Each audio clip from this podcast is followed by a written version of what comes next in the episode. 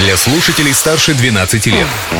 Колесо истории на «Спутник FM.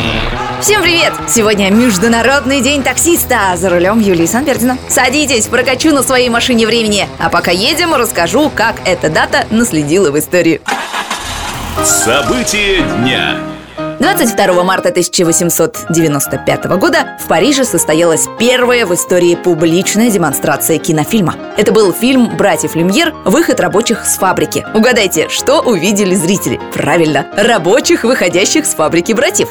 Вот это сюжет! Но при этом люмьеры не просто поставили камеру у выхода из фабрики в конце дня, а сделали несколько дублей, заранее согласовав с рабочими порядок съемки. Вот это продакшн!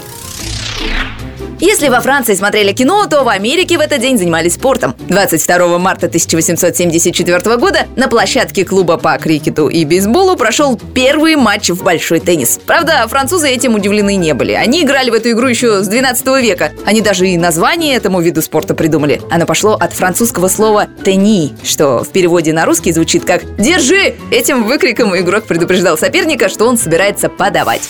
События дня. А у нас в Уфе в этот день, 22 марта 1897 года, была освящена Временная церковь во имя святителя и чудотворца Николая при Уфимском железнодорожном вокзале. Как говорится, нет ничего более постоянного, чем временное. Храм сохранился до наших дней, пережив, естественно, немало потрясений. Он и горел, и вновь восстанавливался в камне, а в советские времена даже был клубом, а построили его изначально на средства служащих железной дороги в память о помолвке последней царствующей императорской четы.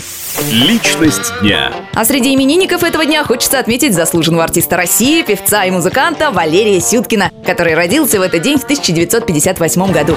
Ежедневно 42 минуты под землей Сюда-туда, туда-сюда Эти 42 минуты под землей Я день за днем сложу в года В 2020 году список регалий артиста пополнился званием наставника популярного вокального проекта «Голос». И именно Валерий Сюткин оценил талант нашего уфимского певца и пианиста Руслана Воротникова, пригласив его в свою команду. Верни мне надежду и любовь